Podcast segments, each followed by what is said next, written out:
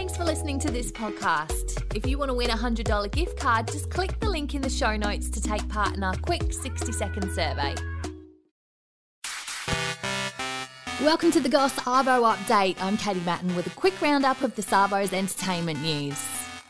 It's Friday, the 30th of July, 2021. The Goss. The goss. The goss. The goss. The goss. The Goss.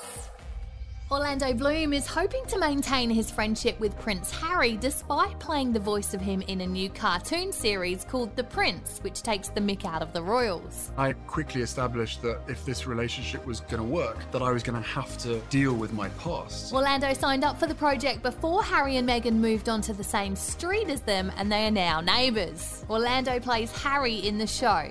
Because there was anger there. He said he was nervous to take on the role, but wife Katy Perry said you have to do it, it's genius. I'm such a bad liar. Meantime, it's said that Harry and Meghan have lost $22 million since leaving the royal family, with this being the first year ever that Harry has had to pay for himself. There's a lot to work through there.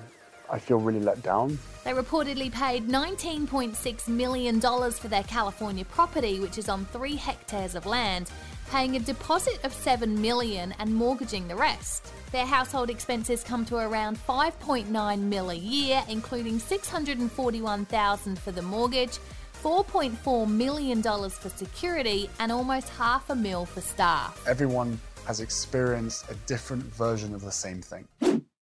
Scarlett Johansson has filed a major lawsuit against Disney. She's suing them over the Black Widow movie with the issue over the financial fallout from releasing the movie on Disney Plus at the same time as at the movies. It brought a closure to me that I needed. Court documents state Disney wanted to keep revenue for itself whilst growing the Disney Plus subscriber base. Scarlett's earnings are based partly on the film's box office takings and that it was supposed to be released exclusively in cinemas. She's argued her earnings have been less than they should have been because of it. She was paid $20 million for the movie but would have earned additional income from box office sales. I'm really proud of it. We did a lot of hard work on it. Disney has responded saying the lawsuit was especially sad and distressing in its callous disregard for the horrific and prolonged global effects of COVID 19. Black Widow earned $80 million through cinemas on its debut weekend and around $60 million through Disney Plus. And Mila Kunis has said she was selfish for putting a stop to husband Ashton Kutcher's dream of going to space.